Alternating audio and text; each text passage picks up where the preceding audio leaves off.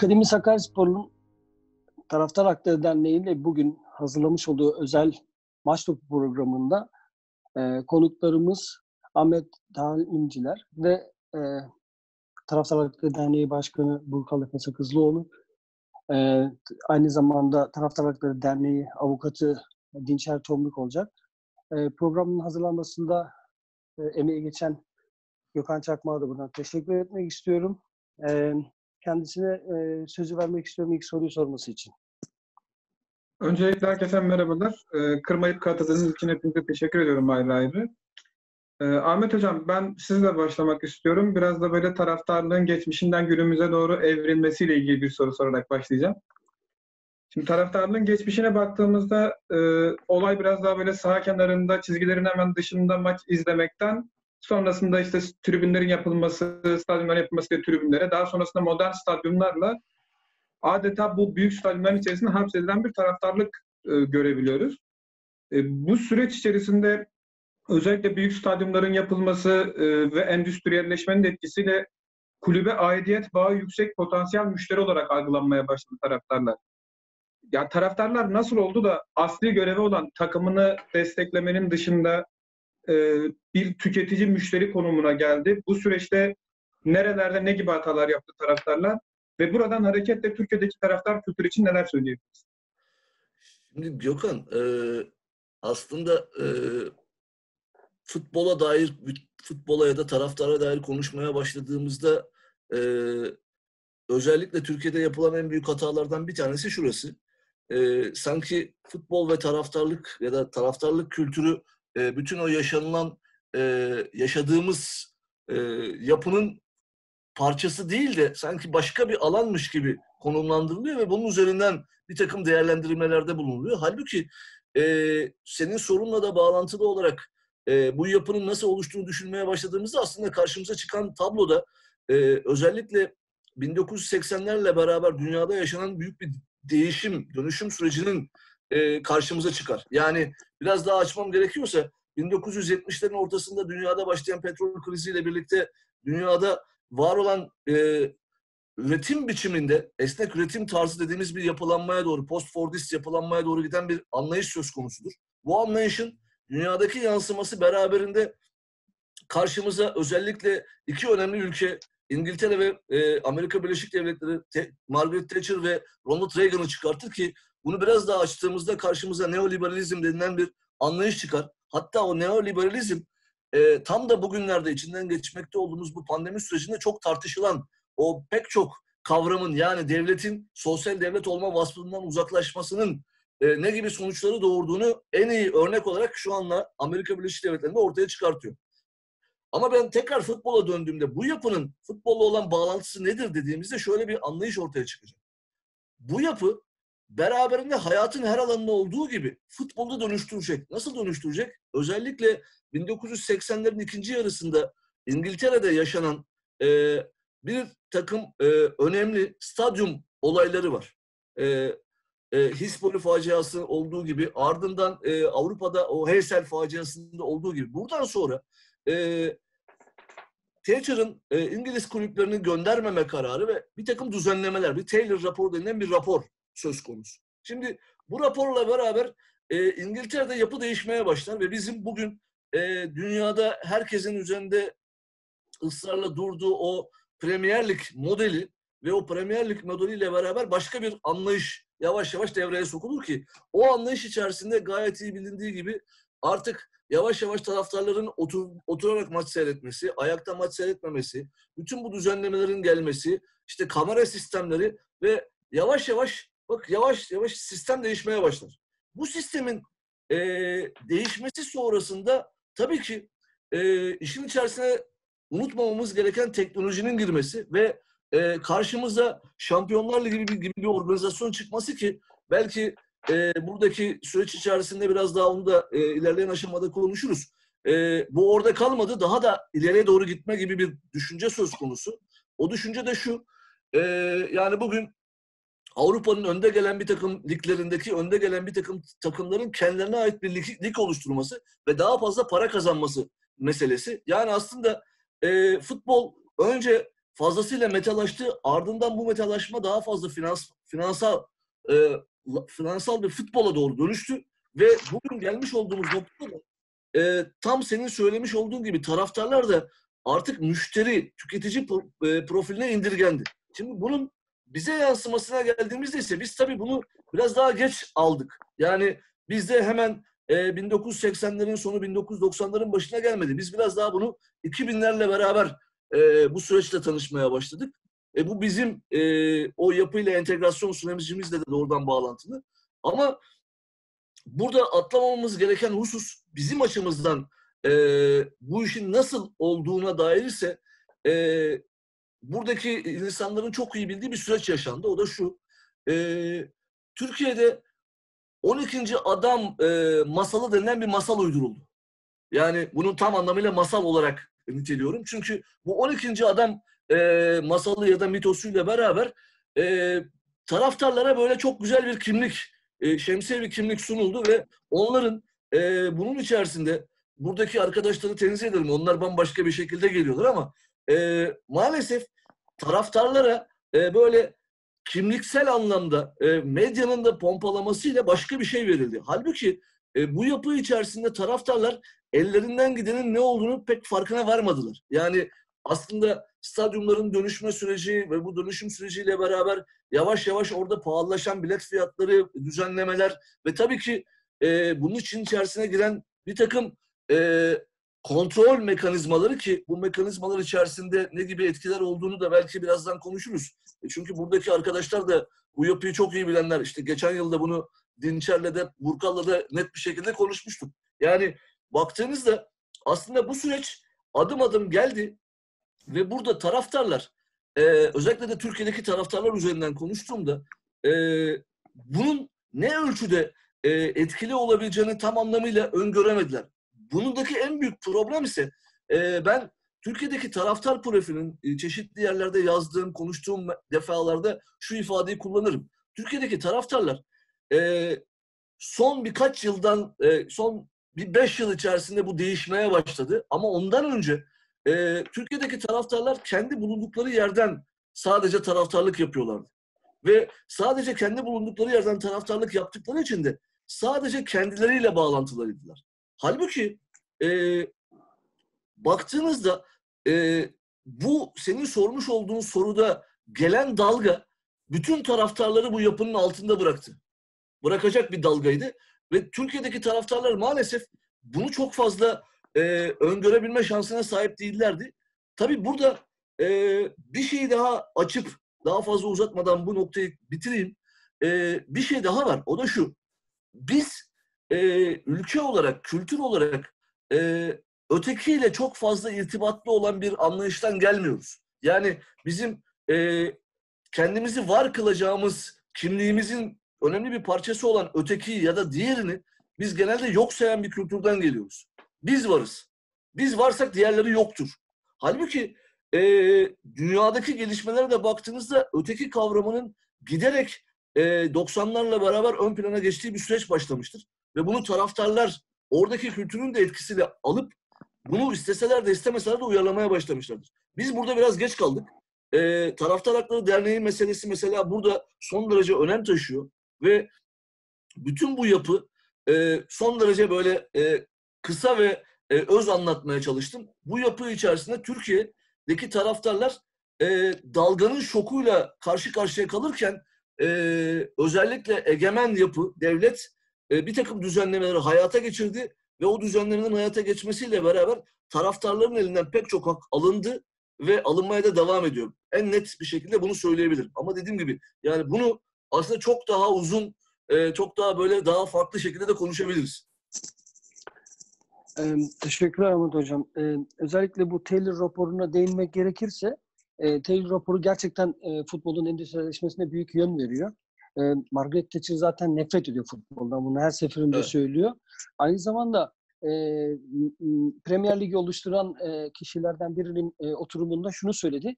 Biz futbolu yayınlamıyorduk se- 90 öncesinde. Çünkü ürün olarak bir değeri yoktu ve daha sonra oluşturacağımız ürüne büyük bir zarar veriyordu diyor. E, aynı zamanda e, Türkiye'deki taraftarların taraftarlığın gelişimi konusunda Tanıl Boru'nun çok önemli bir girişi var. Yani e, şehir Anadolu'dan göçlerle şehirleşen e, şehirleşme sürecinde taraftarların e, veya taraftarlığın göç eden insanlar için e, büyük bir enstrüman olduğunu ve oralarda kendilerini ifade etmelerinin en kolay yerler tribünler olduğu için aslında e, Türkiye'ye has bir taraftar gelişimi var. E, onu da ifade etmek gerekiyor. Sadece e, başka ülkelerde olduğu gibi futbol tabanlı bir taraftar kültürü gelişmiyor Türkiye'de. Şehirleşmede de çakıştığını düşünüyorum. Oraya da bir Bu, e, burada, değinebilir misiniz? Burada tabii değinebilirim. Ee, burada şehirleşmenin önemli bir etkisi var ama orada bakın e, şu vurguyu da yapmamız lazım o zaman. Türkiye'deki taraftarlığın e, maalesef Türkiye'deki e, futbolun doğuşundan itibaren yaygınlaşma sürecinde önde gelen bir takım takımlar var biliyorsunuz. Yani e, buna bazıları büyük üç büyükler ifade veriyor. Üç büyükler diyor. Bazıları Bizans diyor. Bazıları üç büyütülmüşler diyor. Ne derseniz değil. Ama e, o takımların etkisi e, tam da burada e, Tanrı Bora'nın söylemiş olduğu o gelen insanların e, kente entegrasyon süreci içerisinde takımlarla bağlantı kurmasında tabii ki önemli rol oynadı. Ama burada problem şurada. E, bu gelen insanlar yine bize özgü olarak geldikleri kentlerde e, kente tamamen uyum sağlamak yerine çünkü biliyorsunuz ki bizim kentlerimize gelen e, insanlar e, kente geldikleri yerdeki insanlarla bağlantı kurmayı sürdürürler. Yani e, o kentin bir parçası olmak yerine kendi gelmiş oldukları yerdeki insanlarla yaşamaya devam ederler. Şimdi bunun şöyle bir etkisi oluyor. E, orada daha önce e, böylesi bir yapının içerisinden geldikleri için de kentle kurmuş oldukları bağlantıda sıkıntılar var. Yani İzmir'den örnek vereyim. İzmir göç alan kentlerden bir tanesi olmasına rağmen burada bu gelen göçteki insanların büyük çoğunluğu e, bu yerel anlamdaki takımları değil, geldikleri e, bu yapıyla beraber bağlantılı olarak bir e, kendi gelmiş oldukları ta- takımları tutmayı sürdürdüler. Ama bir parçada özellikle bu sözünü etmiş olduğumuz e, o Galatasaray, Fenerbahçe, Beşiktaş gibi takımlarla yani kendilerini, kendi kimliklerini daha net ifade edebilecekleri takımlarla bağlantı kurma yolunu da tercih ettiler. Bu noktada e, mesela İzmir ölçeğinde buraya gelen insanlar Göztepe'si, Karşıyaka'sı, Altay'ı e, değil, Altın Ordusu'nu değil de daha çok e, yani işte Karşıyaka'dan da Göztepe'den de ben daha evvel yapmış olduğum bir çalışmadan örnek vereyim. E, baktığınızda taraftarlarla konuşuyorsunuz. Mesela Göztepe'li taraftarlar içerisinde ben o dönem e, çalışma yaptığımda e, ön planda çıkan takım Galatasaray'dı. Yani e, bu iki takım arasında daha ön planda böyle bir ilişki söz konusuydu. Karşıyaka'da bu rakam biraz daha düşüktü. Karşıyakalılar biraz daha e, kendilerini e, tek takıma o, o, odaklamışlardı. Biz bunu e, yapmış olduğumuz, arkadaşlarımızla yapmış olduğumuz bir çalışmada çifte takım taraftarlığı diye nitelendirmiştik. Yani Türkiye'de böyle de bir olgu söz konusu. Çifte takım taraftarlığı. Ve o çifte takım taraftarlığı da son derece yaygın. Ama buna bir de şunu eklemem lazım e, sevgili Metin. E, Türkiye'de özellikle 2000'lerin ortası yani 2010'larla beraber bu naklen yayın e, özellikle Avrupa'yı seyretmeyle beraber bir de e, yurt dışından da takım tutma meselesi gündeme gelmeye başladı. Hatta hatta belli bir süre sonra e, Türkiye'de ikinci bir takım tutmak yerine belki de oradaki takımı daha fazla ön plana çıkartma, oradaki takımla bağlantı kurma gibi bir şey de oluşmaya başladı. Yani Türkiye'de böyle ilginç bir taraftarlık e, mevzusu üzerinden de konuşmak lazım. İşin bir de böyle bir yanı da söz konusu. Ahmet Hocam bir tane sorumuz olacak. Size bu konuda geri döneceğim. Ee, tamam tamam. Farklı e, görüşler de almak üzere Burkal'la e, Dinçer'e ortak sorum olacak. İkiniz ayrı ayrı bunu yanıtlayabilirsiniz. E, taraftarın son 10 yılda kriminalize edilmiş e, konusu var. Kolluk güçlerinin e, utanç tünellerinden giriş ve çıkışlarda, statlarda taraftarlığı e, aşırı şiddet uygulayarak e, bezdirme veya onları korkutma her sebe sebep korkutmanın arkasındaki sebep her ne ise bunu da bilmiyoruz. Ama tabii taraftarın içerisinde de e, kolluk güçlerinin yaptığı bu şiddet uygulamasına karşı bir tepki oluşuyor. Yani kendini savunma tepkisi. Yani bir önceki maçta şiddet gören bir taraftar bir sonraki maça sanki daha hazırlık gidip önceki maçta yaşadıklarını yaşamamak için bir nevi kendini hazırlıyor. Acaba e, tabii ki başka kriminalize ediş, ediliş durumları da var. İşte türbünlerin içerisinde futbol e, amacı olmadan e, yerleştirilen, yerleşmeye çalışan farklı unsurlar olduğunu da artık söylemek zorundayız Türkiye futbolunda, Türkiye taraftarlığında. E, bunların e, e, çok fazla detayına girmeden şunu söylemek istiyorum. Yani bu şekilde e, oluşan, statlarda oluşan ortam holiganizmi arttırmıyor mu? Yani futbol taraftarlığı mecburi e, kendini savunma güçlerini geliştirmeye itmiyor mu? Bunu sormak istiyorum. İkinize de Burkal ve e, Dinçer Hocam. Erkan, sen başla istersen. Tamam. Ee, tekrardan merhabalar herkese. Ee, yayın için teşekkür edeyim davet için. Şimdi Ahmet Hocam çok güzel özetledi. Ben ona öncelikle böyle birkaç e, katkı ek yapmak istiyorum. Ondan sonra da senin soruna hemen hızlıca gireceğim. Ee, şimdi şuradan başlamamız gerekiyor. Ee, Şu an futbol ne için oynanıyor? Kim için oynanıyor? Yani bu sorudan başlamamız gerekiyor. Holiganizm, sporda şiddet falan çok bence geride kaldı. Bambaşka bir yere gitti iş. Ee, şimdi bir 20-25 sene bu işin bir hikayesi var. Son 20-25 senede futbolun çehresi değişti. İki tane çok önemli olay var. Ahmet Hocam bunun toplumsal altyapısını da anlattı. Şeyde bahsetti. Dünyada iki tane önemli olay var. Futbolun bu hale gelmesine sebep olan. Birincisi yayın gelirleri inanılmaz arttı. 20-25 yılda 250 kat arttı söyleniyor ki dünyada başka bir şey bu kadar artmamış. Bu kadar değerlenmemiş.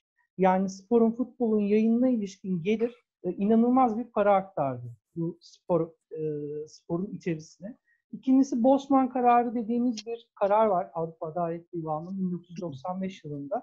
Bu da e, futbolcuların, sporcuların serbest dolaşımını sağladı.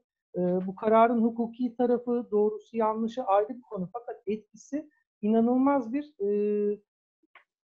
kulüpler arasında zengin kulüplerle e, sınırlı imkanlara sahip kulüpler arasında inanılmaz bir dengesizlik yarattı ki işte finansal fair play vesaireyle bunu düzeltmeye çalışıyorlar yıllardır.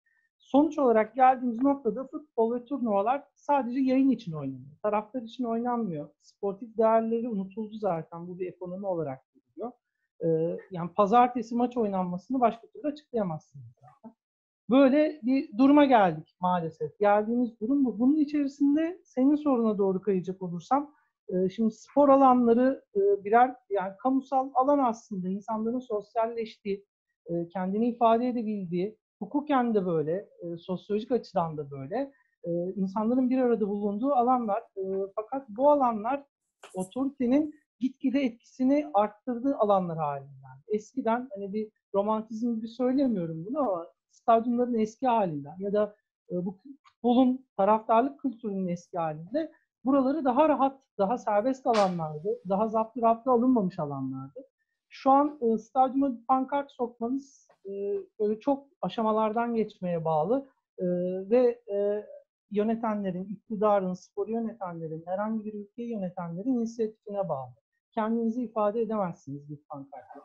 Ya da bir e, tezahüratla bir taraftar grubu olarak kendinizi ifade etmeniz mümkündür. Bırakın bunların hepsini. Sizin şu anda bir stadyuma girişiniz bir banka kartı almaya bağlı ülkenizde. Yani bundan öte bir kısıtlama, bundan öte bir fişleme yok zaten. Ee, geçen yıl 6222 sayılı yasada e, yapılan değişiklikler geçseydi hatta bir parmak izi vermeniz gerekecekti bu stadyuma e, girerken. Yani e, çok ciddi bir kontrol, çok ciddi bir zaptırapt altına alma durumu söz konusu. Bu haldeyken hani konuşacağımız şeyler bence çok sınırlı. Hani e, çok kısıtlı bir şey konuşabiliriz bence. Onun dışındaki konuştuklarımız şey olur. Yani e, şu duruma çözüm üretebilecek konuşmalar olmaz. Sorunu tespit etmeye yaramaz diye düşünüyorum. E, ben taraftarların çok kriminalize olduğuna inanmıyorum. E, zaten e, taraftarlık kültürünün gitgide zayıfladığını, ortada öyle kriminalize olacak bir şey de kalmadığını düşünüyorum. E, stadyumlar artık e, hocamın da bahsettiği gibi, senin de söylediğin gibi bir hani e, tüketim nesnesi, e, oturularak maç izlenen, e, inanılmaz pahalı biletler ödenerek, sezonluk biletler ya da maç biletleri ödenerek ulaşılabilen bir şey. Hatta artık yayınlar öyle. Yani abonelik ücretleri. Ya bu gitgide e, ipini koparmış bir endüstri haline geldi. Bu kadar endüstrileşmesi çok kötü. Türkiye ile dünya arasında bu konuda bir fark olduğunu düşünmüyorum. Bizim tek bir farkımız var. Bizim balon biraz yavaş şişti ama daha büyük şişti. Yani bir futbol ekonomisi denen bir balon var ve e, bu balon patladı bence. Patlayacağı belliydi. Çünkü yani bir şey gerçek değerini yansıtmıyorsa bunun ilelebet devam etmesi mümkün değil. E, futboldaki yayın geliri olsun, futbolculara ödenen paralar olsun ülkemizin ekonomik gerçekliğiyle hiçbir şekilde ilgili değil. E, e, yani burada bir boş bir para var, e, hak edilmeyen bir değer var futbola verilen. Bunun sonucunda da bunun patlaması doğal.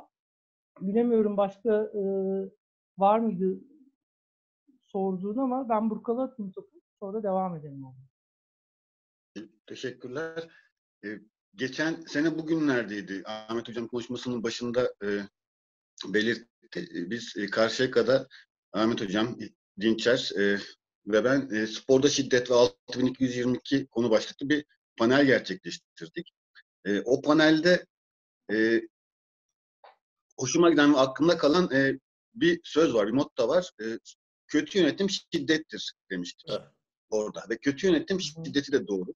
E, ek olarak e, bizler e, var olan şiddet sorununu hep e, belli alanlara bloklayarak e, çözmeye çalışıyoruz. İşte sporda şiddet, sağlık çalışanlarına şiddet, evde şiddet.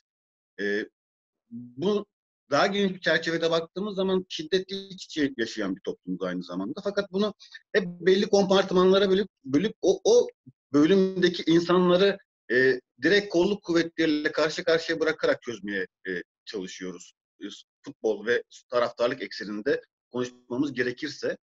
E, hal böyle olunca da e, diyalog kanallarını, iletişim kanallarını hiç açmadığımız zaman e, ortada e, suç algılamaya meyilli bir grup var. Yani polisleri kastediyorum.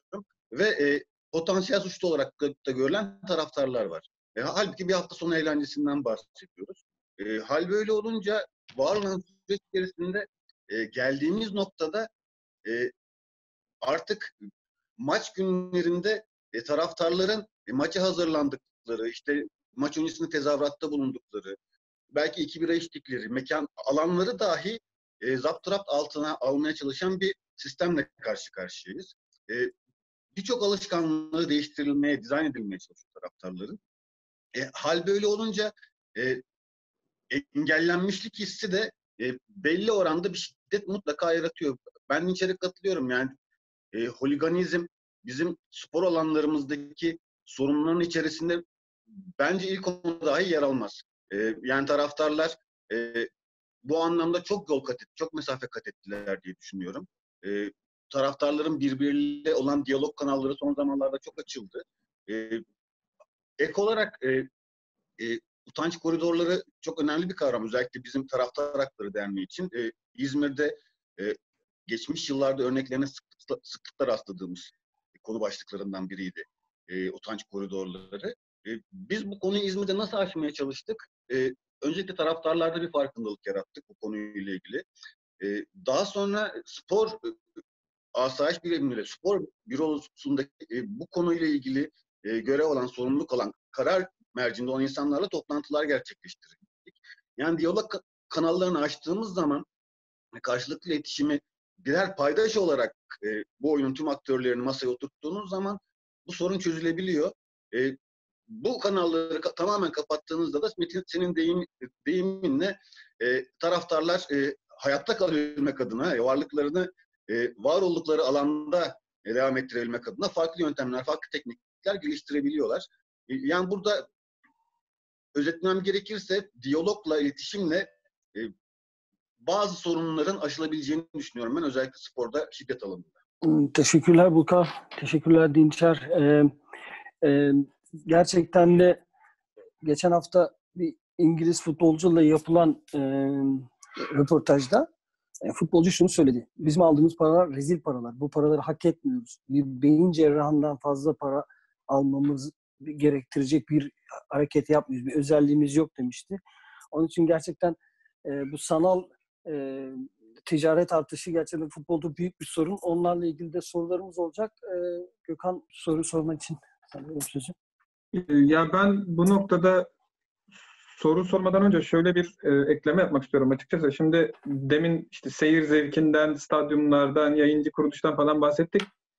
Ee, yani aslında bak, baktığımız zaman şu anda taraftarın stadyumlardaki konumu tamamen e, televizyon başında olayı seyreden insanların seyir zevkini arttırmaya yönelik. Ben böyle düşünüyorum. Çünkü taraftarın orada varlığı, var olan eğlence unsurunu körükleyici bir etken olarak görünüyor. Yani şöyle düşünün. e, siz taraftarsız bir futbol e, düşünebiliyor musunuz? Yani taraftarı olmayan bir stadyumda oynanan futbol maçı televizyondan izlenebiliyor mu? Kaç tane insan bunu bu şekilde izlemek ister? Ya da bir diğer boyutu şu, e, bakıldığı zaman tezahürat yapan insanlar, yani aslında bizim gerçek taraftar dediğimiz insanlar yeni stadyumların hep kale arkası bölümlerinde. Ya oraya konumlandırıldılar bir şekilde. Neden? E, çünkü bunlar kulüple daha yaygın harcama ağı yapabilecek insanlar olarak e, algılanmadı. Daha yaygın harcama ağı üzerinden konumlandırılan insanlar genellikle daha fazla para ödemeye meyilli insanlar. Bunlar da zaten tribünler de o şekilde şekillendi. Bunlar da daha çok tribünlerin o güzel seyirlik bölümlerinde kendilerini konumlandırmış durumdalar açıkçası. Ee, bu noktadan sonra ben ekonomik boyutuna biraz girmek istiyorum olayın ama Okan istiyorsan oraya girmeden şu ifadeyi de kullanmak lazım. Yani tam bu senin söylediğin e, üzerinden baktığımızda aslında e, yani Metin'in de söylemiş olduğu noktadan bir şeyler söylemek söylemenin önemli olduğunu düşünüyorum. O da şu. Şimdi e, kapitalizm denilen sistemin en önemli özelliklerinden bir tanesi şu. Kendisini sürekli olarak dönüştürebilme yete- yeteneğine sahip olabilmesi. Şimdi bunun e, spor alanında da e, özellikle futbol üzerinden baktığınız zaman da böyle bir karşılığı var. Şimdi burada senin vermiş olduğun örnekte olduğu gibi yani taraftarların artık kale arkasında konumlanması orada tabii tesadüf değil. Şimdi e, her ne kadar e, biz futbolun değişmesiyle beraber endüstriyel futbol dediğimiz bir yapı yavaş yavaş bizim karşımıza çıktı ki ben bununla ilgili olarak daha önce 2010 2012'de şöyle ifade ifade etmiştim. Yani endüstriyel futbol bir oyun değildir. Endüstriyel futbol bir iştir. Şimdi bir işten bahsediyorsunuz artık ve işten bahsettiğiniz zaman da e, oradaki e, taraftar olarak oraya gelenleri de artık siz müşteri olarak konumlandırmaya başlıyorsunuz ve müşteri olarak ona pazarlamaya başlıyorsunuz. Yani her şey bir pazarlama sürecinin parçası haline dönüşmeye başlıyor ki az önce e, soru Metin'in sormuş olduğu sorudaki o utanç koridorları meselesi de işte bu anlamda başka bir boyuta taşımaya başlıyor şey. Yani oradaki bizim taraftar olarak nitelendirdiğimiz o insanların konumlandırılması meselesinde de şekil değiştirmeye başlıyor ki orada işte yavaş yavaş e, bu insanların e, adeta zararlı gibi görülüp yavaş yavaş tribünlerden dışarı doğru gönderilmesi ve ona uygun düzenlemelerin de yapılması söz konusu olmaya başlıyor. Yoksa e, işte bilet fiyatlarının ayarlanması, orada bu insanların e, kale arkası tribünlere konumlandırılması da tesadüf değil. İşin bu tarafına da bakmak lazım. Ve e, adım adım aslında e, giderek e, orta ve üst sınıflara doğru hitap eden bir e, spor dalı var karşımıza. Artık oyun demek çok mantıklı gelmiyor bana. Çünkü e, dikkat ederseniz sürekli olarak Türkiye'de de şöyle bir şey yapılmaya başlandı. Marka. Marka değeri, Marka. marka değeri lafını çok sık duyduk. E, halbuki marka değeri lafını e, bence Türkiye'de e, futbolun marka değerine en fazla zarar verenlerin ben futbol federasyonu olduğunu düşünüyorum. Taraftarlar değil. Hatta hatta bir adım daha atıp şunu söylemek lazım. Türkiye'de hiçbir zaman için taraftarlar e, ya da Türkiye'de hiçbir zaman için o söylendiği gibi holiganizm falan olmadı. Yani baktığınızda bizim önümüze sanki ortada var olmayan bir sorun kondu. O sorun üzerinden de böyle bir algı yaratıldı ve algı çok iyi pazarlandı aslında. Ve algı pazarlandığı için de e, biz buralara geldik. Ve tabii ki o algı pazarlanırken de az önce belirttiğim gibi taraftarların birbirleriyle dayanışmasının olmamasının da büyük etkisi vardı. Hocam ben tam bu noktada size şunu sormak istiyorum. Şimdi e, 6222 sayılı sporda şiddet ve düzensizliğin önlenmesine dair bir kanun var şu an ortada. Evet. E, sizin de söyledikleriniz aslında destekliyor ama ben yine de soracağım soruyu. Şimdi bu yasanın oluşmasına zemin hazırlayan tek faktör taraftarlar mıydı? Şimdi şimdi bak şuradan söyleyeyim. Ee, bu bu yasanı bu yasayla ilgili olarak ee, Mayıs ayı içerisinde Mayıs 2011 hiç unutmuyorum. ee, 17 Mayıs yanlış hatırlamıyorsam İzmir'de İzbat bir toplantı yaptı. Ee, toplantıya katılanlardan biri de bendim. Ee, toplantıya katılan bir diğer ee, çok sevdiğim ee, rahmetli gazeteci abim Cem Can'dı. Beraber beraber katıldık. e, toplantıda ilginç olan husus şuydu. Toplantıda federasyon adına e, konuşan avukat olan kişi şu anda Pasolik Genel Müdürü e, Ceyhun Bey. Ceyhun, Ceyhun Kazancı çok e, sevdiğim e, o zaman da konuşmuştuk. Ceyhun Bey bize öyle bir çerçeve çizdi ki orada. E, yani sürekli yasaklar, yasaklar, düzenlemeler ve biz orada bayağı itiraz ettik. İkimiz de. E, rahmetli Cem abi de ben de. E, yani bütün bu yapının sade adeta taraftarlar için getirildiği algısı bizde o zaman uyanmıştı. Ama sonra e, baktığımızda tablo şöyle ortaya çıktı. Yani az önce Burkal'ın o söylediği mottoyu e, rahmetli Cem abi kullanırdı. Kötü yönetim şiddettir. Şimdi e, ve kötü yönetim meselesi e, bize e, hayatın her alanında olduğu gibi futbol sahalarında da çok uzun zamandır devam ediyor. Ve baktığınızda taraftarlara yönelik olarak çıkartılan diye ve orada az önce söylemiş olduğum o müşterileşmenin o marka değerini koruma adına getirilen düzenlemelerden söz ediyoruz. Ve burada tabii ki bir takım e, e, egemenin elini güçlendiren etmenler de söz konusu. Yani işte e, uç noktaya kadar gidebilecekti belki işte parmak e, düzen e, parmak izi alınmaya kadar götürülmek de istendi. Ama e, öyle ya da böyle sizi bir şekilde belli bir yere kodlayan, sizin belli bir belli alışkanlıklarınızı ortadan kaldıran bir anlayış e, an beyan hayata geçirildi. Ve bu sanki e, bizde şöyle bir sistem var. E, özellikle son 20 yılda e, Türkiye'de e, Adalet ve Kalkınma Partisi ile adım adım gerçekleşen o neoliberal e, yaklaşımlar hayatın aralığında olduğu gibi sporda da bu şekilde geldi. E, bunlar olmazsa olmaz. Halbuki e, Avrupa'da bize bu kadar büyük bir şekilde pazarladıkları yani işte buradan sonra olay çıkmayacak, herhangi bir problem olmayacak dedikleri e, Pasolik sistemine baktığınız zaman Pasolik sisteminde biz hala e, gayet iyi biliyorsunuz ki e, oradaki bütünü cezalandırmayı sürdürüyoruz. Yani olay çıkartan insanları değil, biz hala e, bir tribün cezalandırma anlayışını sürdürüyoruz. Çünkü e, bu işimize geliyor. Bu oradaki insanların da işine geliyor. Ve komik bir şekilde şu oldu. 3 e, yıl önce, 3-4 e, yıl önce e, Ceyhun Kazancı İzmir'e geldiğinde beni de çağırdı, davet etti. Toplantıya katıldık. E, toplantıda anlattı. İşte yeğeniyle beraber Beşiktaş maçına gidecek. Ama bir önceki karşılaşmada onların türbünü e, ceza al, e, küfür nedeniyle cezalandırıldığı için gidemeyeceğini söyledi. E, yeğeni diyor ki amca biz niye gidemiyoruz? Biz bir şey yapmadık ki. E, e, işte sen küfür etmişsin falan diye böyle esprili şekilde e, dile getirdi. Ardından ben dedim ki bakın Ceyhun Bey siz şimdi öyle bir şey söylediniz ki yarın bütün Türkiye sizi konuşacak. Çünkü e, Pasolik Genel Müdürü de e, maça giremiyor. Çünkü böyle, böyle bir durum söz konusu. Bakın şimdi öyle garip uygulamalar ve an, e, saçma sapan işlerle geldik ki buraya. Ve hala devam, ısrar da ediyoruz. Yani Türkiye'de bir takım şeyleri düzeltmek yerine işte o noktada kötü yönetim şiddettir. Düzeltmek yerine ısrardayız ve ısrarla da yaptığımız yanlışların arkasında durmayı sürdürüyoruz. Ve bütün bunlar Türkiye'de taraftarların e, başına gelen pek çok uygulamada sanki taraftarlar müsebbipmiş gibi algıla, algılı, algılının yaratılmasına devam ediyor.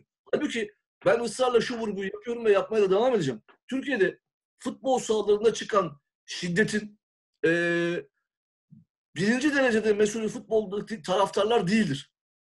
Bir, Türkiye'deki e, şiddet olgusunun, toplumsal hayatın kendisindeki şiddet olgusunu hiçbir şekilde konuşmadığınız noktada spor sahalarındaki e, şiddeti konuşamazsınız. Ve asıl konuşmanız, odaklanmanız gereken yerde toplumsal hayatın kendisindeki şiddettir. Burada noktalayayım ki diğer arkadaşlar da topa girsinler. Ee, hocam, hocam çok teşekkür... haklısınız. Ben küçük bir ekleme yapmak istiyorum. Hazır Pasörük'ten söz açılmışken. Ee, şimdi siz de tez izleme, daha doğrusu tez cürümdeydiniz. Ee, 2018'de ben bu konuyla ilgili tez yazdım. Ee, ya orada çıkan sonuç şuydu.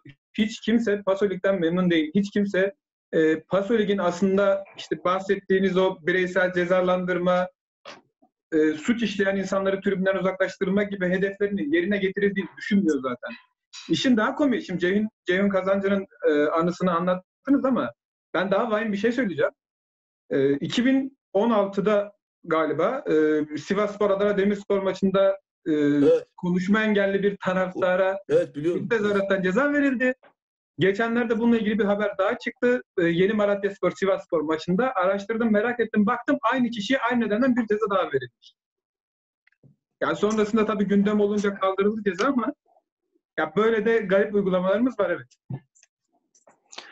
Şimdi e, hocam e, tabii ki futbol endüstriyelleşti deniyor özellikle ülkemizde. İşte statlar özellikle e, orta sınıf, yani işçi sınıfın statlardan artık ayrıldığını hepimiz biliyoruz. Orta sınıf e, müşteriler statları dolduruyorlar.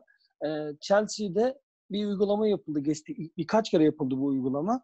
E, arka plandan ses verildi. Çünkü taraftarlarda ses yok. E, sahayla ilişkileri yok. Kulüple bağlantıları yok. Sadece ertesi gün bürolarına gittiğinde dün neredeydin? Ben Chelsea stadındaydım demek için. Zaten bakarsanız e, futbol maçlarına özellikle e, yani endü, tamamen endüstrileşen e, liglerdeki maçlara mesela tiyatroya bir, veya bir müzik dinletisine gittiğinizde e, 15. dakikada içeri girenler görmüyor musunuz? Veya 15 dakika önce çıkanlar görmüyorsunuz. Yani Evet. benim benim çok sevdiğim görsel bu oyunun etrafına sadece orada olma e, prestijiyle gelen insanların yarattığı ve büyük bir e, sorunla karşı karşıyayız aslında startlarda. Evet, Dinçer Hoca'nın az önce ifade ettiği gibi e, bu endüstri dedikleri şey aslında patladı. Özellikle ülkemizde patladı. Çünkü endüstri için iki tane şey lazım. Birincisi ham madde, birinci, ikincisi sermaye. Şimdi ham madde altyapılardır bizde yok. Sermayede kalıcı gelirlerdir o yok. Yani e, ve e, federasyonun e, devlet destekli sponsorları da çıkartırsak Türkiye'de futbol ekonomisinden bahsetmemiz de gerçekten e, çok zor olacak. Özellikle bu pandemiden sonra e, bunun e, mümkün olmayacağını düşünüyoruz. Yani futbolda bir örgütsüzlük de söz konusu. Taraftar e, e, derneklerinin federasyon tarafından tanındığı bir ortam yok. Futbolcuların e, dernekleri veya e, sendikaları yok. Onun için e, süreç ciddi bir şekilde e, antidemokratik bir işleyiş içerisinde. E, Burkal ve Dinçer yine size yönelteceğim bu soruyu. Yani pandemi sonrasında e, futbolun içerisindeki demokratikleşme hareketini ve federasyonla taraftarlar arasındaki ilişkinin gelişmesini ne kadar önemli buluyorsunuz? Yani muhakkak önemli buluyorsunuz ama nasıl bir e, süreç bizi bekliyor? Yani bu demokratikleşmeyi nasıl görüyorsunuz? Soru o olacak. Metin, ö- ben pasolik ekseninden başlayarak cevaplamak isterim sorunu. Şimdi e, pasolik e, konusu konuşulurken yani Türkiye'de e-bilet konusu konuşulurken e, genellikle biletleme operasyonu üzerinden e, fikir yürütüyoruz, akıl yürütüyoruz. E, Fakat bu kadar masum bir kart değil pasolik.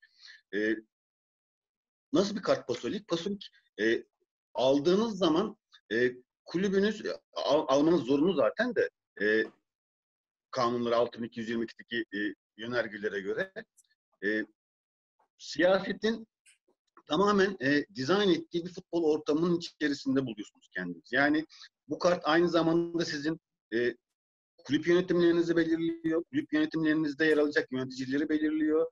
E, kulüp yöneticilerini belirlediği zaman zaman e, çalışacağınız menajerleri belirliyor. Menajerlerin hangi futbolcularla çalışacağını belirliyor. E, yani şöyle bir şey olabilir. Bizim bir önceki Futbol Federasyonu Başkanımız şu an iddia gelirlerinin yönetiminde. Ee, yeni federasyon başkanımız e, işte stat ihaleleriyle e, farklı inşaat sektörlerindeki çalışmalarıyla bilinen biri. Yani futbolun içinden gelen insanlar da değil bunlar. Spor yönetiminin içinden gelen insanlar da değil bunlar.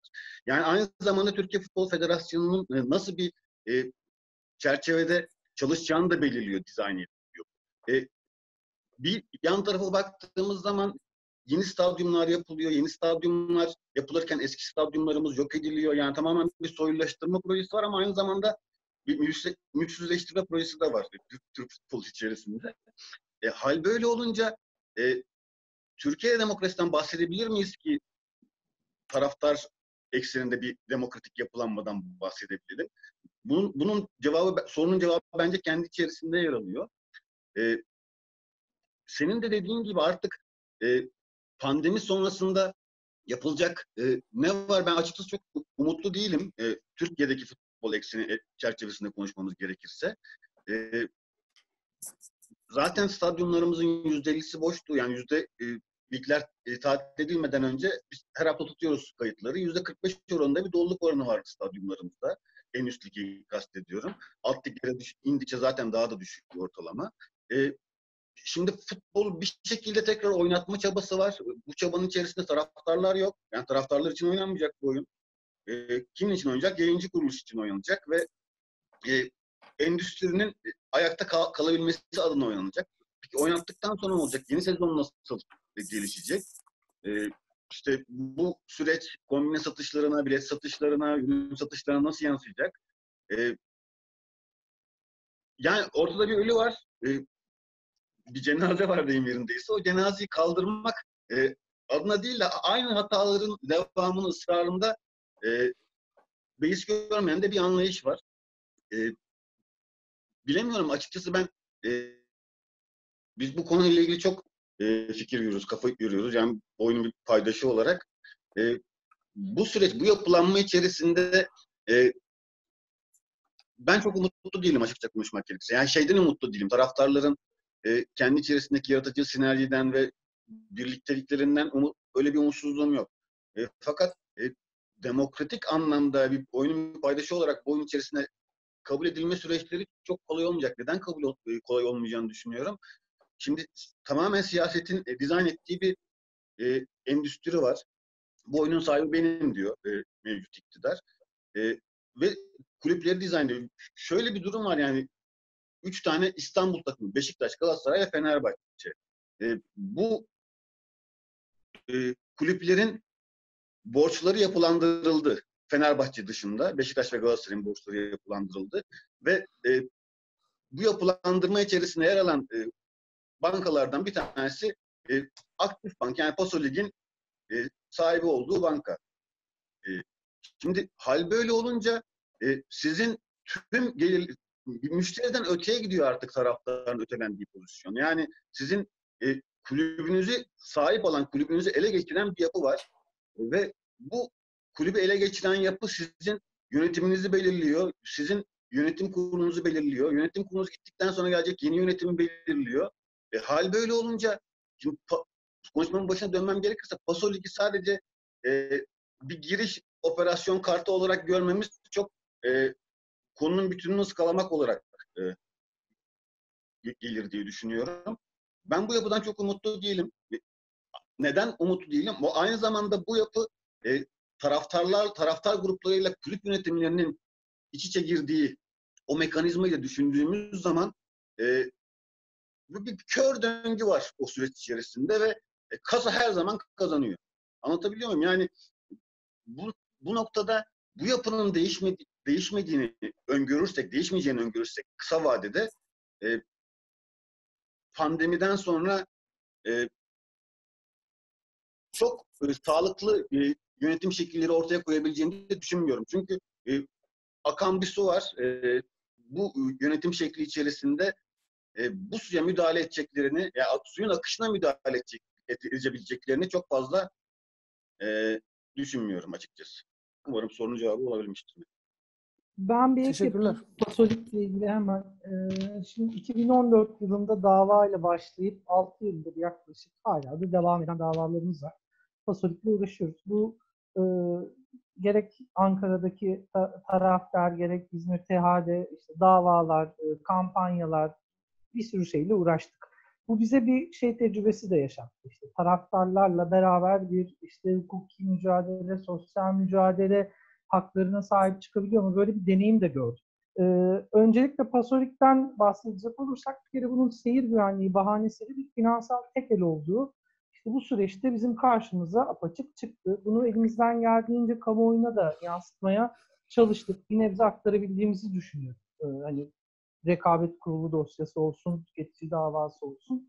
Ee, şimdi bu mücadelede gördüğümüz şey, yani deneyimlediğimiz şey bir kere taraftarların e, gücünün çok farkında olmadığı, e, kitlesel bir şekilde bir araya gelmekte çok zorlandığı e, ve e, sonuç almakta zorlandığı şeklinde gözlemlerimiz oldu.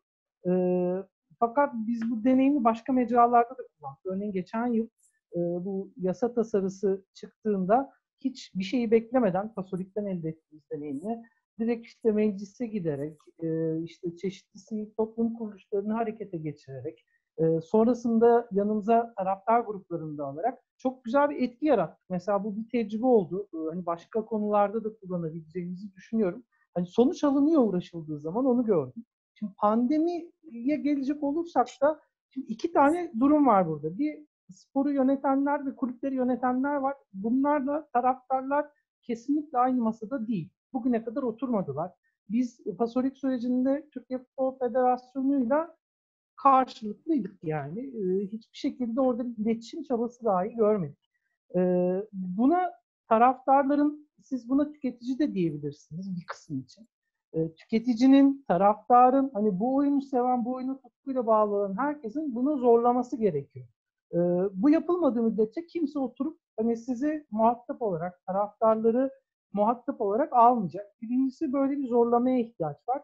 Bunu yapacak olan taraftarlar. Nasıl yapılır bilmiyorum ama hani buradaki itici gücün taraftarları olması gerektiğini düşünüyorum. Ee, bu sürecin böyle bir şans yarattığını da gene düşünüyorum. Çünkü e, o balonu şişiren enstrümanlar şu an neredeyse yok. İşte yayıncı kuruluş geri çekiliyor. Pasolig'in adını duymuyoruz uzun süredir. Ee, ondan sonra işte bu e, spor kulüplerinin kötü yönetimini ayakta tutmak için biliyorsunuz çeşitli projeler vardı. İşte e, kamu bankalarının kredi vermesi, varlık yönetim, e, bu tarz şeyler de bu süreçte, bu ekonomik koşullarda çok hayata geçecek şeyler olarak gözükmüyor. Yani deniz bitti, o görünüyor. Bunun bir şans yaratması mümkün. Şimdi burada şeyi konuşmamız lazım bence. Yani hepimizin hemfikir olduğu şey. E, futbol kötü yönetiliyor. Spor yönetenler e, bu işi sadece bir finansal aktivite olarak, endüstri olarak görüyor. E, ama bu bittiyse hani bundan bir şey çıkaracak olan taraftarlar nasıl harekete geçecek? Nasıl e, bir şey yaratabilecek taraftarlar bu konu bu fırsattan nasıl faydalanabilecek onu konuşmamız lazım. Orada benim bazı ümitsizliklerim var. Hani yaşanan süreç bana biraz ümit veriyor Burkal'ın e, tersine ama e, taraftarların yapısında çeşitli sorunlar var. O beni ümitsizliğe sevk ediyor. Tribün business dediğimiz bir durum var. E, ana akım taraftar grupları bir şirkete dönüşmüş durumda. Yani hepsi birer şirket gibi e, bu işin ruhuna, bu işin doğasına aykırı şekilde e, varlıklarını devam ettiriyorlar. Hani onların bu yapısıyla e, onların ana akım olduğunu, e, sürükleyen grupları olduğunu düşünürsek biraz ümitsizliğe sevk eden beni o. E, ve aynı zamanda şeyi de konuşmamız gerekiyor. Bence e, kulüp yönetim sistemleri, taraftarlar bu işin içine dahil olmalı mı, dışında mı kalmalı? Bunları konuşmamız gereken bir sürece girdiğimizi düşünüyorum. Çünkü göz göre göre bütün kulüplerin batacağı bir sürece giriyoruz. E, anlaşılan o.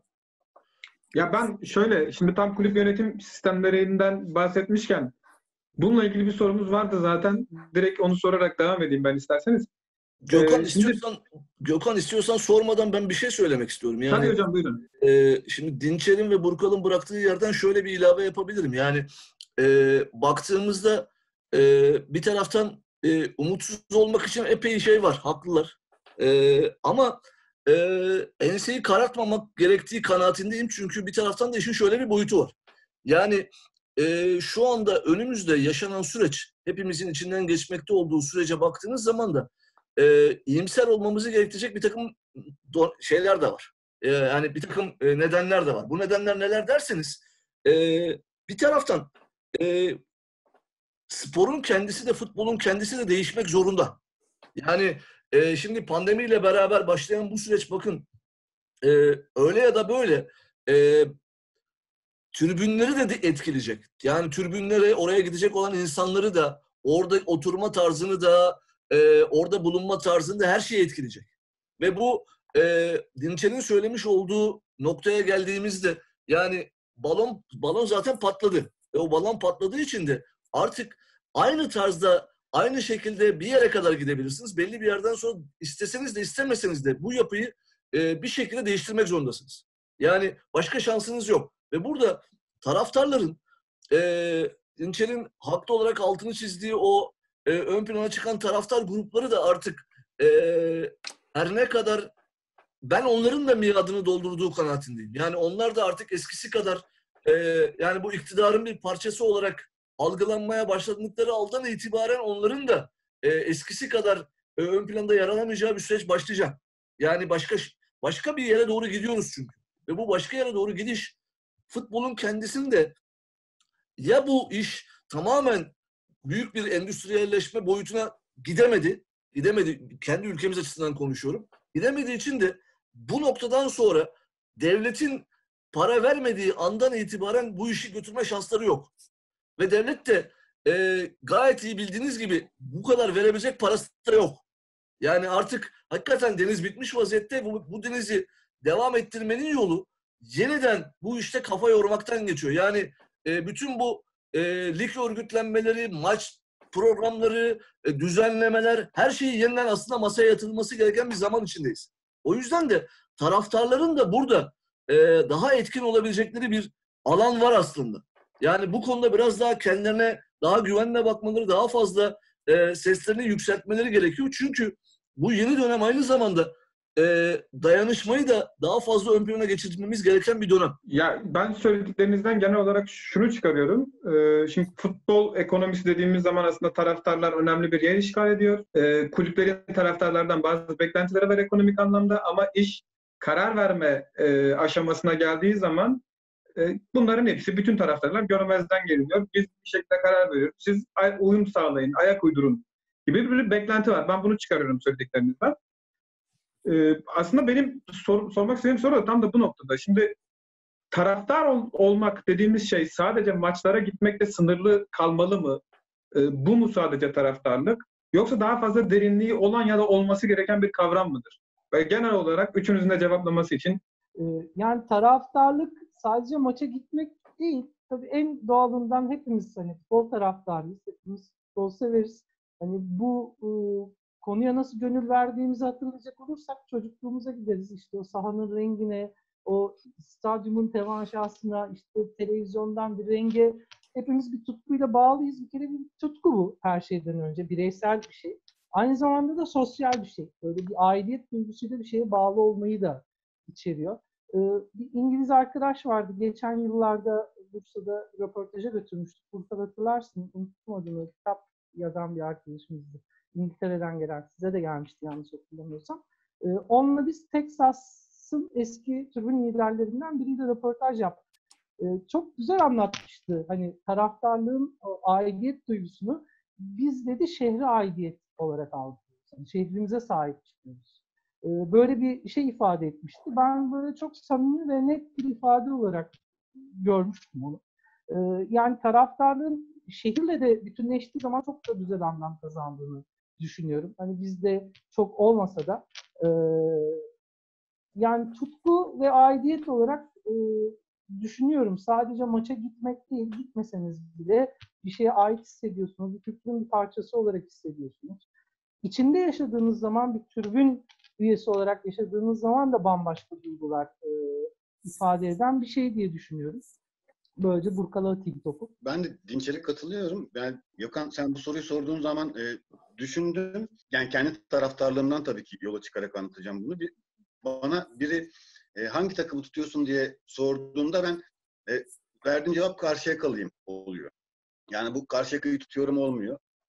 E, aynı zamanda e, bu şekilde bu duyguyu paylaşan e, tribündeki arkadaşlarımızla, dostlarımızla birlikte olduğumuz zaman da söylediğimiz şey biz karşıya kalıyoruz yani bu bir takım tutmaktan ya da bir takımın hafta sonlarını maçlara gitmekten daha e, geniş bir anlam ifade ediyor.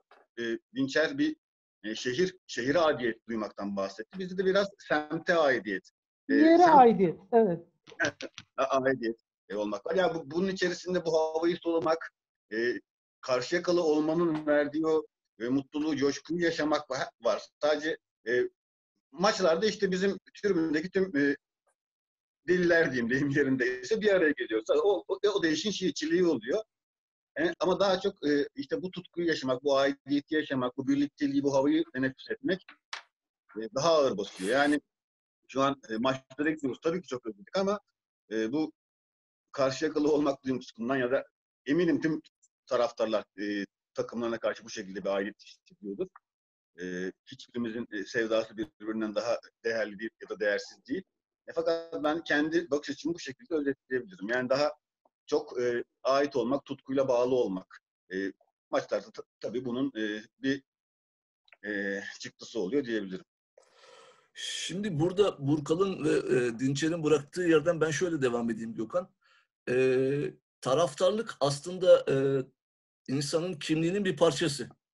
Ve burada e, kimlikle ilgili olarak özellikle sosyal psikologların çok iyi bir e, nitelemesi vardır. Soğan zarı gibi yani e, kat kat olduğundan bahsederler ve e, ve burada sizin taraftarlarınızın e, düzeyi o katın e, o katların hangi kesimine denk geldiğiyle çok yakından bağlantılıdır. Yani siz e, taraftarsınızdır ama taraftar olarak sadece e, tuttuğunuz takımı ifade edersiniz. Ama bazen de taraftarsınızdır aynı zamanda e, içeride dışarıda hiçbir maçını kaçırmazsınız. Hayatınızın en önemli e, göstereni sizin tuttuğunuz takımdır ve onunla bir kimlik oluşturursunuz. Şimdi e, taraftarlık aslında e, Burkan'ın da e, söylediği gibi o duyguyla alakalı ve o duyguyu hissetmek, yaşamakla alakalı. Hiç maça gitmeden de o duyguyu e, yaşayabilirsiniz. Ama tabii ki maça gitmek, maça gitmekle beraber e, hem e, orada olmanın geçmişten getirmiş olduklarınızın yani geçmişte sizi oraya ait kılan bir takım hususlara e, yeniden sahip çıkmak. E, çünkü oraya gittiğinizde özellikle ben mesela e, hiç sevmesem de Atatürk Stadyumunda e, işte maçlara gittiğimde e, şu duyguyu hissediyorum. Yani farklı bölgelerde oturan e, işte kendi yaş grubuma yakın olan arkadaşlarımı yıllar sonra orada tekrar görmek, selamlaşmak e, ve birbirimizle en azından diyaloğa girmek gibi güzel bir e, atmosferi tekrar yaşayabiliyoruz. Yani birbirimizi belki normal zamanlarda görmüyoruz ama orada tekrar bir araya gelebiliyoruz. Bu müthiş bir e, aslında bir e, birliktelik yaratıyor. E, bütün bunlar e, taraftar olmanın e, son derece e, özgür bir yanı var. Yani insanların e, belki de normal zamanlarda anlayamayacağı, stadyumun içerisinde ya da spor salonunda anlayabileceği özgür bir yanı da var. O da şu. Şimdi normal zamanlarda e, bir insana birdenbire durduk yerde sev, e, se, sevinip sarılmazsınız. Ama e, stadyumda ya da spor salonunda e, bu gerçekleşebilir. Hiç tanımadığınız bir insanla bile sarmaş tormaş e, böyle bir merdivenlerden yuvarlanabilirsiniz. Yani bunun böylesi özgür bir yanı var ve bunu başka hiçbir yerde yaşamazsınız. Şimdi o yüzden de taraftarlık hakikaten insanın içinde do- doğduğu, büyüdüğü yere, semte, e, bizde pek olmayan belki etnik, dinsel, e, işte bir takım farklı e, boyutlarıyla da olan bir yapının ta kendisi. O yüzden de bunun için mutlaka e, stadyumda olmak da gerekmiyor. Bunu bunun altını özellikle çizeyim. Çünkü insanlar e, öyle ya da böyle taraftarlığı hayatlarının bir parçası haline getirdiklerinde belki gitmeseler bile bir parçaları yine orada oluyor. Yine kulak kabartıyorlar. Yani takımlarıyla ilgili e, televizyonda ya da işte sosyal medyada bir haber duyduklarında acaba ne olmuştur e, duygusuyla bir ilgiliyorlar. O yüzden de hakikaten taraftarlığın çok özgür bir yanı var ve o özgür yan zaten e, bizi e, sporun bütün dallarında özellikle futbol ölçeğinde konuştuğumuz zaman başka bir yere koyuyor. Bu yüzden zaten e, 100 yıllık periyotta baktığınız zaman e, bugün tüm dünyada futbol en fazla izlenen, e, en fazla ilgi çeken, en fazla kitlesel olan e, spor dalı haline gelmiş vaziyette. Yani şimdi az önce bütün konuştuklarımı biraz da özetleyip diğer soruya ve taraftar kültürüne geri dönmek istiyorum. Yani bu balon bir kere patlaktı. Bu pandemi bu patlağı ortaya çıkardı. Artık bu deliğin kapanamayacak. Ee, hani kapatan unsurlar artık ortadan kalkarak bu patlak ortaya çıktı diyebiliriz. Ee, yani egolarına yenik düşmüş yöneticiler, ondan sonra ekonominin e, sanal olarak şişmesi, oyunculara ödenen miktarların reel olmaması gibi konular e, bizi bir yere getirdi. Aslında ben biraz daha ümitliyim yani taraftarın burada e, devreye gireceğinden de ümitliyim. Çünkü bu aktörler ortadan kalkacaklar. Bu aktörler artık olmayacaklar. Çünkü onların gücü yetmeyecek.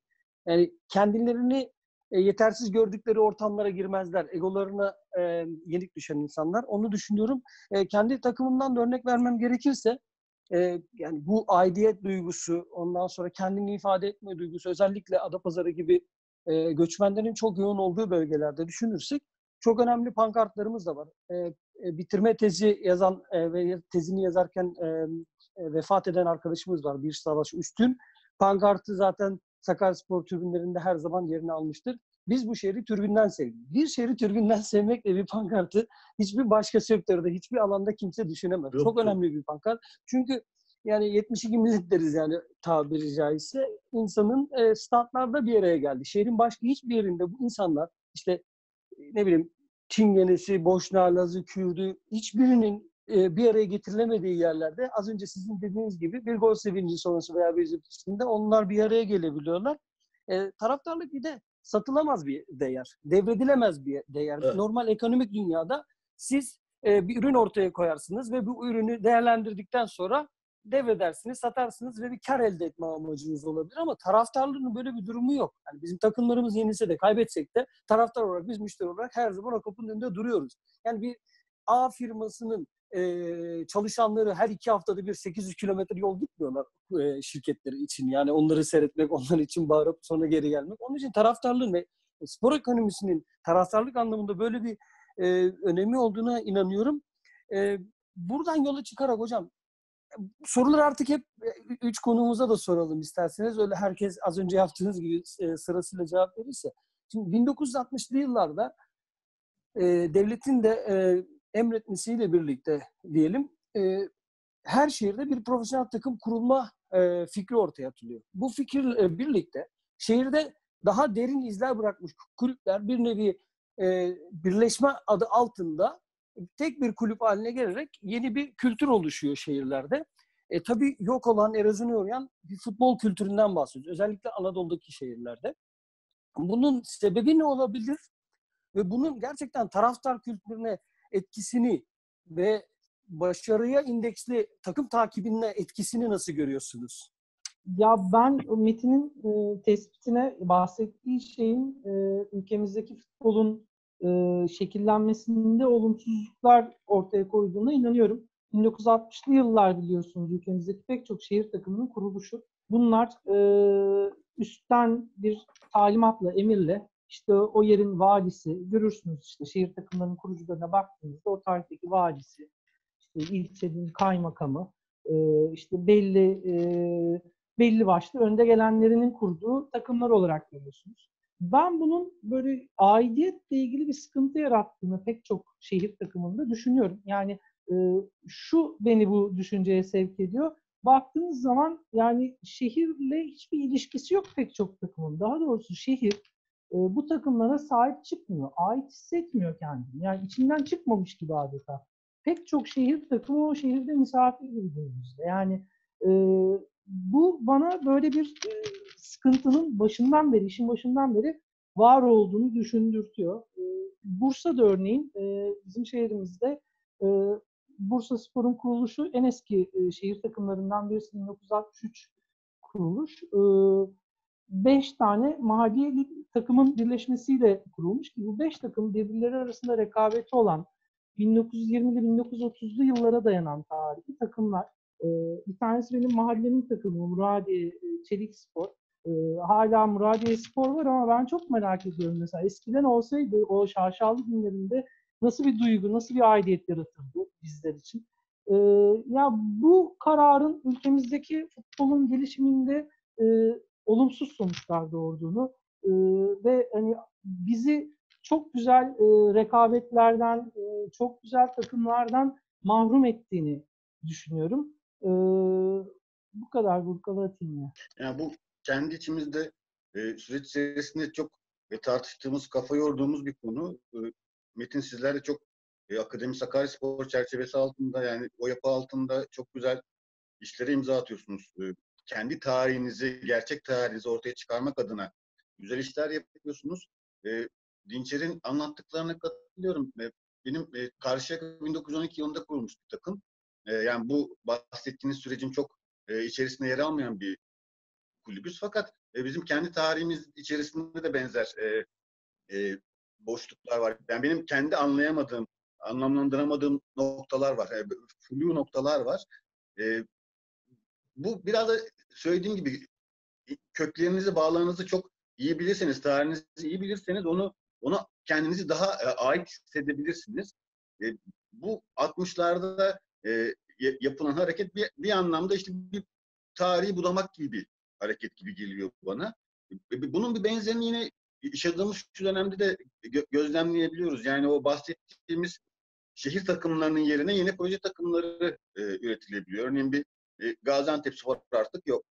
Onun yerine Gaziantep Belediye var. Yani işte Mersin İdman Yurdu e, ona keza, işte Diyarbakır Spor ona keza. Örnekler çoğaltılabilir. Orada spor e, can çekişi yerine yeni bir e, proje takımı kurulmaya çalışıldı ama o çok tutmadı. E, yani bu yapı aslına bakarsanız e, mantık olarak e, günümüzde devam ediyor.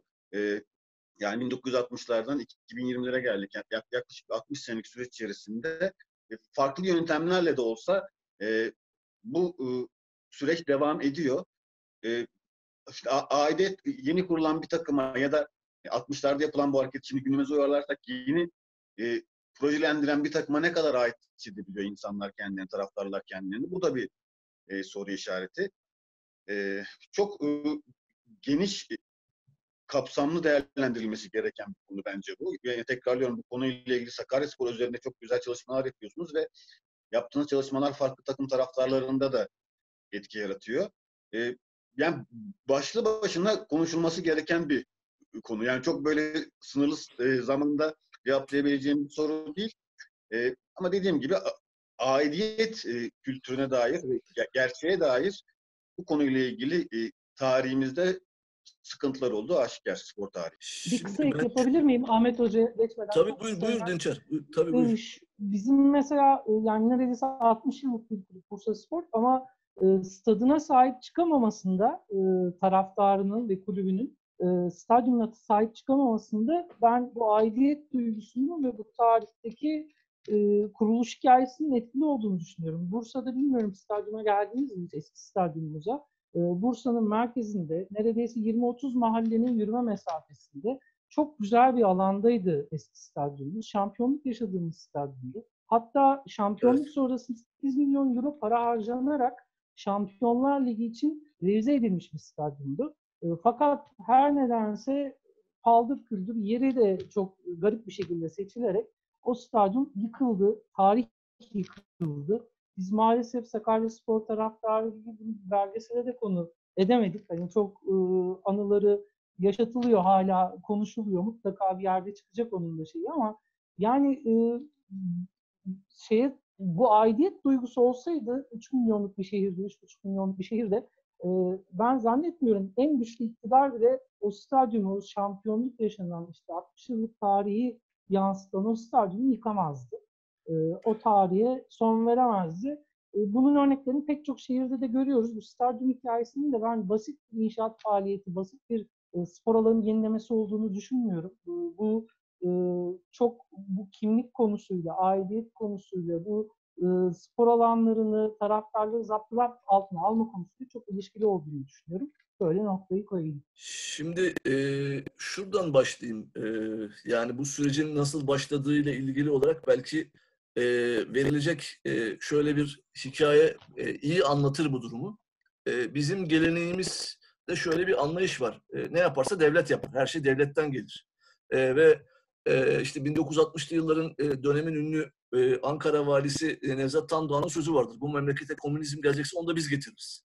Şimdi e, her şeyi devletin planladığı, devletin e, belli bir yere getirdiği anlayıştan söz ediyorsunuz ve buradan baktığınızda işte 60'lı yıllarla beraber e, Türkiye'de e, işte 59 yılında işte o millilik denildiğimiz e, süreç başlar ki hala onun sancılarını çekiyoruz. İşte neden o kadar zaman başlamadığını siz ilk programda Alp, sevgili Alp çok güzel dile getirdi. E, Mehmet Yüce ile yaptığınız programda sevgili Metin. E, gerçekten çok önemliydi oradaki Alp'in te- tespitleri. Yani bu kadar zaman yapa- yapmamak, e, aslında yapamamak çok büyük bir aciziyetin ifadesidir. Yani aslında e, bir başarı değil, başarısızlığın e, açıklanmasıdır bu. E, ve 60'lı yıllarla beraber Türkiye'de işte o planlı kalkınma yılları başlar ve birdenbire şöyle bir anlayış devreye sokulur. Ya e, biz e, 60'lı yılların ortalarında böyle tüm Anadolu'da pıtrak gibi biten takımları görürüz ama bir taraftan şunun farkına varmayız tabii ki. Yani bu takımlar fıtrak gibi ortaya çıkarlar. Pek çok takım e, bizim önümüze çıkartılır ama aslında asıl e, meseleyi kaçırırız. Asıl mesele şudur. E, futbol dediğiniz, spor dediğiniz alan aynı zamanda tarihsel belleğin bir parçasıdır. Yani e, stadyuma giden insanlar, e, orada zaman geçiren insanlara baktığınız zaman o insanlar e, içinde yaşanılan kentin o az önce e, taraftarlıkla ilgili konuştuğumuz yapının önemli kilometre taşlarıdır. Yani her birimiz birer birer e, farklı e, bakış açılarına sahip olabiliriz, farklı insanlar olabiliriz ama her birimiz taraftar olarak oraya gittiğimizde başka bir e, pozisyondayız. Ve o pas, başka bir pozisyonda olarak e, söz konusu yapının bir parçasıyız. Yani o tarihin e, oluşturulmasında, tarihin yapılmasında doğrudan doğruya katkıda bulunan insanlarız. Yani biz belki sahaya çıkıp oynamıyoruz ama biz de orada tribünlerde olarak o tarihin bir parçasıyız. O yüzden e, stadyumların yıkılması e, tıpkı Türkiye'de diğer e, binaların yıkılması gibi anlaşılmayan şey burasıydı. Yani biz bir binayı yıkıp onun yerine yenisini yaptığımızda böyle genelde şöyle düşünüyoruz. Ya ne kadar modern, ne kadar çağdaş bir şey yaptık. İşte son e, model e, bir stadyumu inşa ettik. İşte şu kadar dakikada boşaltılıyor, şöyle oluyor. E, güzel de artık o stadyum, o eski stadyum değil. Şimdi e, şampiyon olan takımın siz e, şampiyon olduğu stadyumu yıktınız. Ve e, adına Timsah Arena denilen bir yer yaptınız. Yaptınız da ne oldu derseniz e, işte bu başka bir şey ortaya çıkıyor. Şimdi burada tabii şöyle bir durum söz konusu. E, hakikaten stadyumlar tekrar vurgulayayım. Tarihsel belleğin bir parçasıdır. Ve tarihsel belleğin olmazsa olmaz mekanlarından bir tanesidir. Çünkü orası e, yıllar içerisinde insanların kendilerini hissettikleri, kendilerine dair e, gördükleri yani e, şuradan örneğini vereyim. Alsancak Stadyumu yıkılmasın diye konuşurken e, Alsancak Stadyumu ile ilgili söylediklerimiz içerisinde çünkü orada Metin Oktay da oynadı. Orada Lefter de geldi. Orada işte Mustafa Denizli de futbol oynadı. Yani Türkiye'nin e, aslında e, futbol alanında da gündelik hayatın ta kendisinde de tarihin içerisinde de hep atladığımız nokta şurası. Hikayeler. Yani bizim e, bizi biz yapan hikayeleri biz nedense es geçiyoruz. Öte yandan da e, bize bu hikayeleri anlatan e, hikayecileri ise gerçekten önemsiyoruz. Yani işte bize e, edebiyatımızda müthiş hikayecilerimiz var, romancılarımız var. Onlar onları başka bir yere koyuyoruz. Ama e, her nedense e, söz konusu olan işte spora geldiğinde, futbola geldiğinde bu hikayeleri e, görmezden geliyoruz. Hatta bu hikayeleri hiç anlatmıyoruz bile. Halbuki e, olmazsa olmaz şeylerden bir tanesi burası. Yani taraftarlar açısından da e, bizi başka bir tarafa taşıyacak olan husus burası. Her kulübün e, sevgili Metin sizin yapmış olduğunuz gibi bu belgesellere, e, bir takım arşivlere ihtiyacımız var. Bu insanlar çünkü belli bir süre sonra kaybolup gidecekler. Ölüyorlar. Onlarla beraber aslında bir parçamız da öldüğünü farkında değiliz. Ve onlar kaybolduğunda o hikayeler de e, o hikayeler de biz yitiriyoruz. Halbuki bu insanlar yaşarken, bu insanları hayattayken o insanlarla bir araya gelmek, o insanların anılarını derlemek, kayıt altına almak, e, fotoğrafları kurtarmak, onları bir e, arşiv haline dönüştürmemiz gerekiyor. Mesela Türkiye Futbol Federasyonu e, muhteşem bütçesi var ama her nedense Türkiye'de futbolun tarihine ilişkin tek bir adım atmıyor, tek bir çivi çakmıyor. Halbuki Türkiye'de e, futbolun nereden gelip nereye doğru gittiğine ilgili olarak bu konuda e, çok daha profesyonelce e, adımlar atmalıydı Türkiye Futbol Federasyonu bu zamana kadar. Ve en önemli unsurlardan birini daha söyleyip bitireyim. E, bu kulüpler birleştiğinde aslında o kulüplerle beraber e, her o kulübün e, tarihleri de yok oldu. Asıl mesele burada. Yani bizim Anadolu'da hakikaten e, çok zengin o birleşen kulüplerin dışında e, zengin bir amatör kulüp tarihimiz vardı. Asıl bakmamız gereken hususlardan bir tanesi de budur. Çünkü oralarda aslında Cumhuriyet'in kuruluşundan itibaren hatta daha öncesinden gelen çünkü e, şimdi e, ısrarla şu vurguyu yapıp duruyoruz. E, %99,9'u Müslüman olan bir ülke. Güzel de bu ülke daha önce böyle değildi. Bu işin bu boyutu da var. Bu ülkede yaşayan insanlar yani bu ülkenin farklı e, bu ülkede bulunan insanlar olduğu gerçeğini yani bir zamanlar bu topraklarda e, milli takım düzeyinde de e, işte Lefter gibi bir ismin olduğunu, hatta Lefter'in dışında başka isimler olduğunu, farklı spor dallarında farklı e, etnik kökenden vatandaşlarımızın olduğu gerçeğini biz unutuyoruz. Halbuki bunlar vardı. Yani Yahudisi de vardı, Rumu da vardı, Ermenisi de vardı. E, başka e, bütün bu unsurlar vardı. Sporun içinde de vardı. Futbolda da vardı. Ve bütün bu insanlar burada e, futbolda oynadılar, basketbolda oynadılar, tenis de oynadılar. Yani İzmir ölçeğinde de, Adapazarı ölçeğinde de, Trabzon ölçeğinde de baktığınız zaman bu insanlar vardı. Yani bu insanları yok o, e, farz ettiğinizde ya da bu insanlar sanki hiç yokmuş gibi davrandığınızda bu insanlar ortadan kaybolmuyor. O insanların yaptıkları gene orada duruyor. Tarihsel anlamda isteseniz de istemeseniz de bu parça, bu yapının bir parçası çünkü onlar. Ama biz nedense taraftar olarak da içinde yaşadığımız ülke olarak da kendimizi böyle bir yere konumlandırıyoruz ve sanki bunlar hiç yokmuş gibi davran, davranıyoruz. Halbuki tam aksine bunlar bizim zenginliğimiz ve bu zenginlik üzerinden bir yere gidebiliriz. Göremediğimiz sürece de bir yere varamayız.